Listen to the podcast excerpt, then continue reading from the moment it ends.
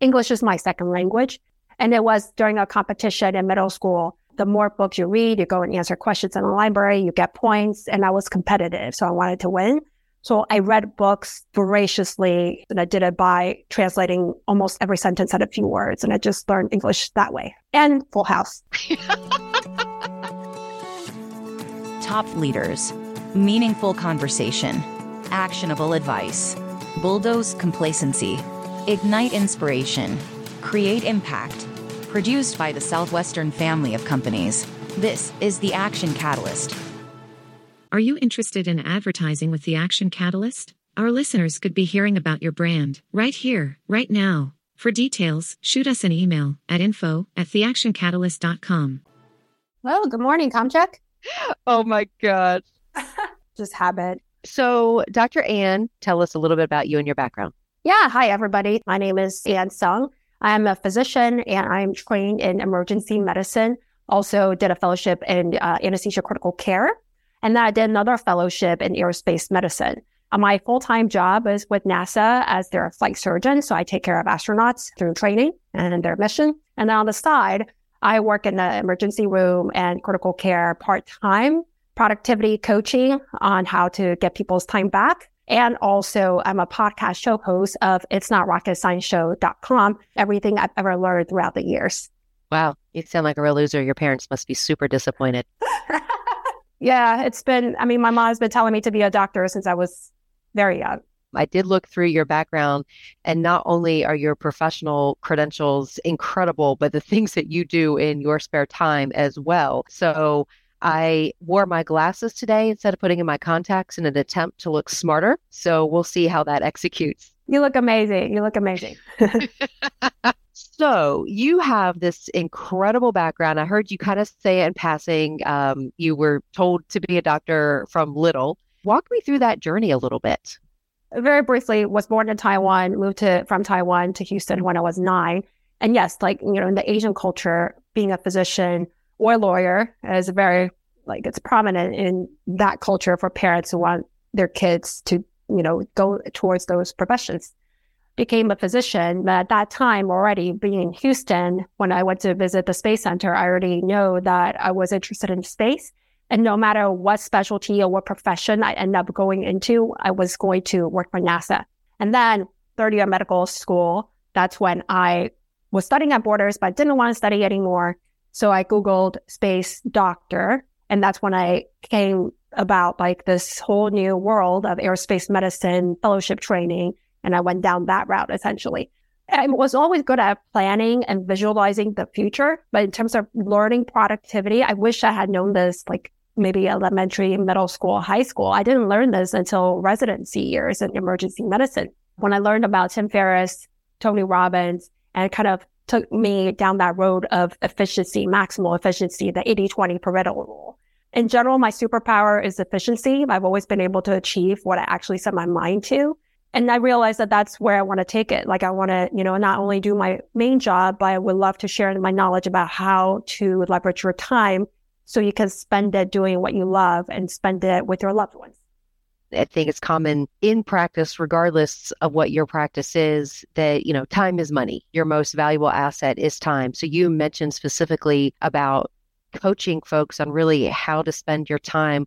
When they come to you or when you talk to folks, what would you say is the biggest time mistake you see people making? I would say it would be doing things that you could be paying others to do less than your current hourly rate to leverage other people's time. You automate it, you delegate it, you eliminate it. For example, think about your hourly rate. And if you can pay somebody to help you with housework, if your hourly rate is more than that, then go ahead and pay somebody to help you with that. And so those are things that I pay for and I can come down from work, be, you know, I could do things in my zone of genius. For me, my zone of genius is planning, is talking to people, is coaching, is working on the medicine. So my zone of genius wouldn't be utilized if I was in the medical room, equipment room. That wouldn't be my zone of genius. So what is your zone of genius? What is your ultimate goal? Like what freedoms are you trying to achieve? Like time freedom, location freedom, emotional freedom, vitality freedom, like for health. And then you work down, you chop down to perhaps a three year goal, one year goal, the 90 day goal. And once you have a focus of the 90 day goal that you would like to achieve, then you have a plan on essentially creating smart goals, very specific time based for the week, for the month. Once you figure that out, then you're not distracted by the other little things that you feel like you need to control because there are things that you can outsource to other people who can do it way better than you, way faster than you. For example, social media marketing, ads creation, or even just putting things in Excel sheets. It's a micro step process, but once you can leverage other people, then you will free up more time to work on your five goals and the focus, things that move the needle towards your freedom and not just doing things to be busy to check things off. And so that's why I feel so passionate about it. And I wanted to share this, everything I've learned, because when people get more time freedom, it allows them to do the things that make them happy. We're always stressed for time. And when we can prioritize correctly, then we're not going to be missing out on time with our loved ones, essentially. And this is why I do what I do. No, absolutely. You talk about prioritizing tasks through the Eisenhower matrix. Tell me a little bit about that. Yeah, absolutely. I use that all the time on days, especially on days I'm overwhelmed. So the Eisenhower matrix was developed from President Eisenhower. There's one side on top, it will be like urgent, uh, not urgent. And then on the other side, it is important and not important. The top left quadrant is the urgent and important. And that's where you don't want to be. You don't want to be rushed. Things that belong there are family emergencies and medical emergencies. And uh, some people say it would be like time sensitive items um, that you're working on like say at work, like say the International Space Station is somehow is in jeopardy or the crew is in jeopardy. That would be important and urgent. Though you want very few things to be in there. On the top right quadrant, if you're looking at it, it is the not urgent, but important item. And that's where you want to spend most of your time on. Say a big project that you're working on with a deadline like two, three weeks out, but you have time to work on it you want to be, say, creating experiences or date nights with your spouse or your children and take each child out to an experience separately to connect. I think that's important. It's not urgent, but it's important. Looking down and left, it is urgent, but not important. So those are items that people are requesting things from you and it seems urgent to them, but really it can wait. But a lot of times we have this inner uneasiness that we just want to respond right away to them what the minute they ask.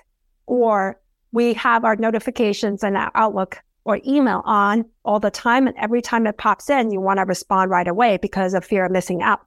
And actually, a lot of those things are urgent to other people and maybe even to us, but really it's not that important. The bottom right is the not urgent and not important and should be eliminated, right? So those are things like checking social media mindlessly. And I'm all for, you know, winding down, watching TV, Netflix. But if you're doing that in place of doing things that move the needle or procrastinating, that I would say that's a not important and not urgent task. Once your energy is brought down, then you cannot work in your zone of genius, which is the important but not urgent task. Absolutely. Thank you for walking me through that. I would bring up also regarding um, delegation. We talked about delegation in terms of hiring house managers. And I would like to talk about the only, the other huge help is I had was my virtual assistant. My virtual assistant does everything from business to personal. I, I'm leveraging his time to basically put something on a PDF or a slide or a website and putting the numbers in Excel. My time is used to go in there to the Excel to analyze it. That's my zone of genius little things that once you hire a virtual assistant, you start realizing how many things that you get annoyed that you don't want to do and you just outsource it to them. Like they can do all of it. And of course, I, I can hear people in the audience go, "Oh, well, that must be nice because she makes all this money. She can afford all these things." But that's that's what it is. It's the catch twenty two. Is your time is freed up to do all the things that make you the most amount of money instead of having to split your time on things that are better served elsewhere. Yeah, Okay. So sometimes when we talk with folks that just have this unbelievable overachieving presence in what they've accomplished, what they're doing, how they're doing it, it can almost make you unrelatable. And that, I mean, I feel like on some days it's a miracle that I brush my teeth every day. So, in the spirit of making you very relatable, what are you not good at? Oh, let it go control. it's always a work in progress because I'm very, I mean, maybe in medicine, maybe that's why, because, you know, drug dosages, it's an mLs. I want it, I'm very meticulous. It's, it's letting go of control and doing things that, that really matter in the long run, but it's a work in progress. Super relatable. What do you do for fun? Regularly, I do Olympic weightlifting. Yeah, that sounds super fun. I mean, I've been doing it since uh, emergency medicine residency, and I love it. I think it's been almost 10 years. I started with more of a CrossFit type workout, started learning Olympic weightlifting. And for those of you guys who don't know, it's more, uh, it's like snatches, cleans and jerks, plus, you know, a lot of front squats, back squats, deadlifts, etc. as training for it. And I just, I don't do any cardio anymore. And I just love the feeling of like flexibility, core strain. I don't need anyone's help carrying my 50 plus pound luggage.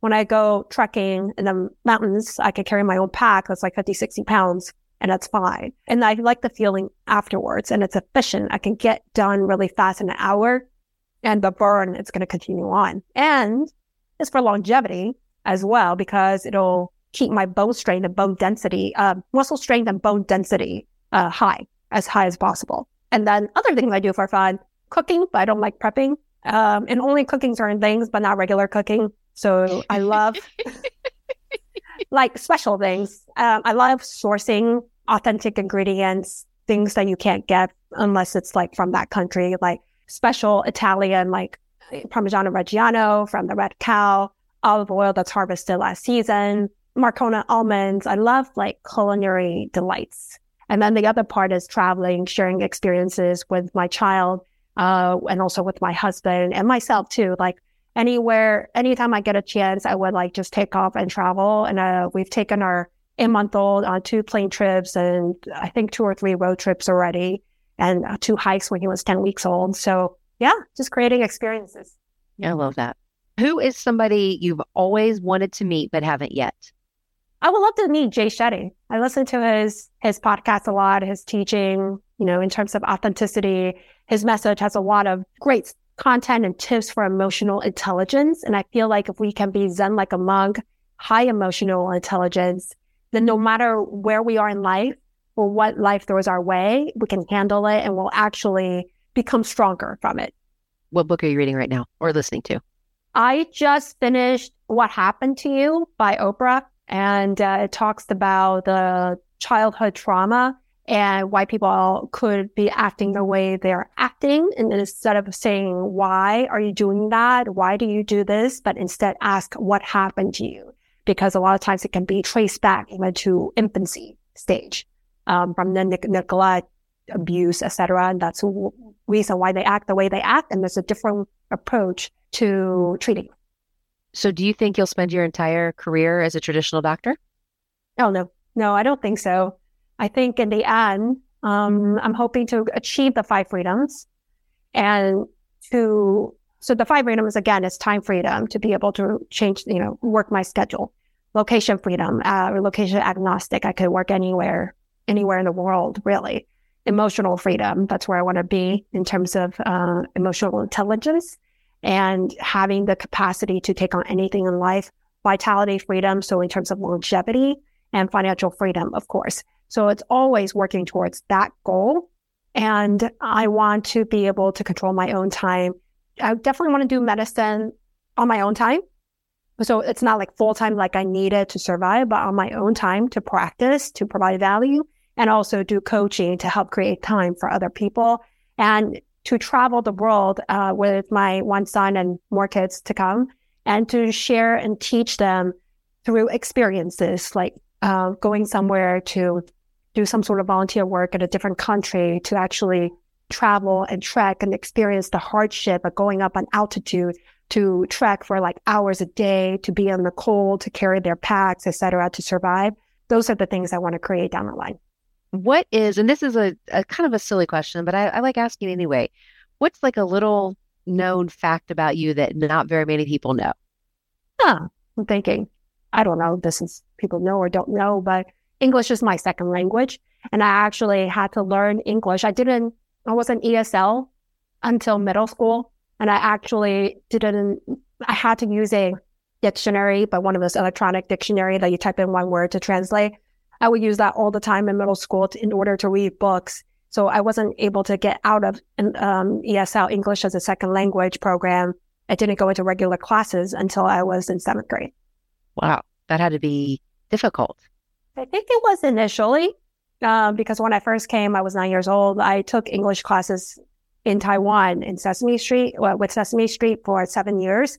It wasn't enough, and I was very shy, so I spoke a few words, and I had you know friends who are only Chinese, and we spoke Chinese only Mandarin. And it was during a competition in middle school that the more books you read, you go and answer questions in the library, you get points, and whoever wins gets like a prize. And I was competitive, so I wanted to win. So I read books like voraciously in sixth and seventh grade up to like the 10th and 12th grade level. But I did it by, you know, started lower, of course, and I did it by translating almost like every sentence had a few words. And I just learned English that way and Full House. in Full House. That's great. Yeah. Oh my gosh, that's awesome. Um, okay, so this is just a personal question I'm curious about. You went to Antarctica? Yes. So my son loves penguins. So my bucket list is to take him. I mean, he wants the real penguins. I want to take him to Antarctica. Um, I've looked into some, and now look, I hate the cold. So this is not going to be. We're not going to be trekking anywhere. I'm not playing around. I'm going to get off of something warm, walk around, take some pictures, and then get back onto something warm. So, what advice would you give knowing I want to go to Antarctica? Um, let me think. Yeah. So for those of you don't know, I went to Antarctica as part of the aerospace medicine program with University of Texas uh, Medical Branch Galveston, and you go there to learn remote medicine, just like when the astronauts go into space and the space stations, remote medicine, telemedicine. And so I was there for a month. It was summer in McMurdo. So I would say if you want to go to Antarctica, number one, it's not as cold as winter in the Midwest when it's summer. Go in. Okay. So go in the summer. Okay. And it's not as really. Yeah, it's like maybe 30s. Unless you're in the South Pole, it can be colder. But it's, yeah, it's like 30. Sometimes there's wind chill. Sometimes, of course, there's some snowstorm. There's like, but it's not like negative. So it's doable because we do it here in the Midwest. And so it depends on where you want to go. You can go from Christchurch, New Zealand, uh, or you can go from Ushuaia, I believe, as well, South America. And you could go to the McMurdo's um, uh, station in the in the U.S. side, uh, or you can pay a little more. You can go to South Pole, but the penguin sightings, a lot of it is at McMurdo Station from when I was there. And when the ice starts melting, I believe it was like January, February later on. That's when they see the penguins come out, and then the penguins. I mean, we saw we saw seals, and I believe we saw occasional penguins when it started warming up. But I know later on, you'll see penguins like within the base, just roaming around, not scared of people at all. That would be so cool. Yeah, just go when it's uh, the warm time, uh, and specifically ask them for penguin sightings. And I know there's other bases too that is close to the water, so it may be a different timing in terms of when you can see wildlife. But it's not that cold. It's not that cold. Just dress warmly, dress like it's for the Midwest. If you go in the summer, you'll be fine. Okay, noted. Thank you. All right. Anything else as we head to the end of our time together? Yes, I would say one big takeaway I want you guys to take, you know, to to get from this whole thing is to please leverage your time. Think about your hourly rate and think about what you're doing. If you can outsource that to somebody else, like a house manager, to do your dishes, fold your laundry, um, meal prep for you, then outsource it. So you can work on creating your five goals for your life, your year, your 90 days. So think about that. And then think about hiring a virtual assistant as well. Reach out to me at tsungannmd at gmail.com. Also, if you need my help to kind of assess your five goals for your life, I am offering a 60 minute complimentary coaching call that you can schedule with me. You can go apply at anntsungmd.com. That's anntsungmd.com go through the questions. There's a Calendly link at the end. You can book a call with me one hour. The space is very, very limited because I do work full time. And then the last thing is that if you would like to check out the podcast, you can go to it's not rocket science show.com. I'm on all the social media, Instagram, Facebook. They're all AnnTsung MD. A N N T S U N G M D. And feel free to check me out. Also, YouTube as well. You can see me in person, see my face, and uh, lots of ways to reach me if you need help. Awesome. Thank you so much. I really appreciate your time and just the opportunity to get to know you. You are truly inspiring. It was really great to see some of the realness and really appreciate you being here. Thank you. Yeah, thank you so much, Stephanie, for having me on Action Catalyst. I love our time and I hope this was uh, valuable to your listeners. I'm always here if you guys need anything. If you enjoy this podcast, please make sure to subscribe. And to stay updated on everything that the Action Catalyst is up to, make sure to follow us on Facebook and Instagram at Action Catalyst Podcast and on Twitter at Catalyst underscore action. And as always, thanks for listening.